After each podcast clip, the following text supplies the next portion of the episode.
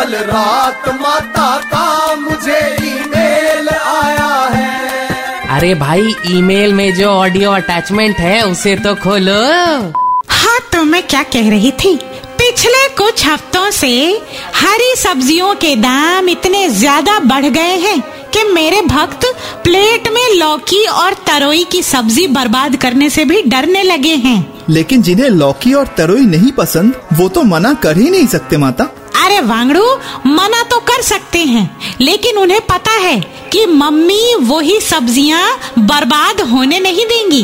वो उन्हीं सब्जियों को सुबह ब्रेड के अंदर डालकर सैंडविच बनाकर पकड़ा देगी। इसलिए चुपचाप खा लेते हैं। खैर, कल रात मेरे भक्त बैजू सोनकर का कॉल आया था। कह रहा था, माता, एक तो सब्ज़ियाँ इतनी महँगी हो गई हैं कि दाम सुनकर दिमाग खराब हो जाता है। ऊपर से मेरी बीवी सब्ज़ी वाले से इतना ज़्यादा मोल भाव करती है कि मुझे शर्म आने लगती है। क्या करूँ?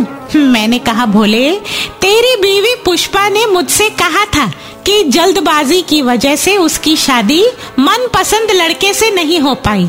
हो सकता है इसीलिए सब्ज़ियाँ लेते टाइम हड़बड़ी नहीं करती। माता आपके भक्त भोगेंद्र झा जी का कॉल है। कहते हैं, महँगी सब्ज़ी से इन्हें कोई दिक्कत नहीं है, लेकिन इनका बेटा कोई हरी सब्ज़ी खाता ही नहीं। सब्ज़ी देखते ही ड्रामा शुरू कर देता है। क्या करे?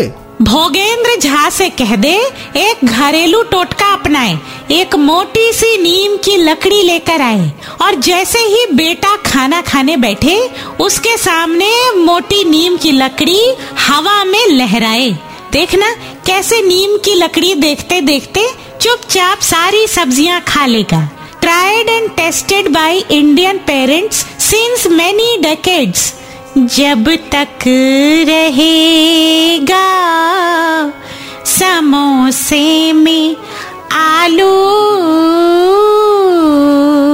आलू छत्तीस रुपए किलो है माता। हमारे घर तो रोटी के साथ दस रुपए वाला पोटैटो चिप्स आता है।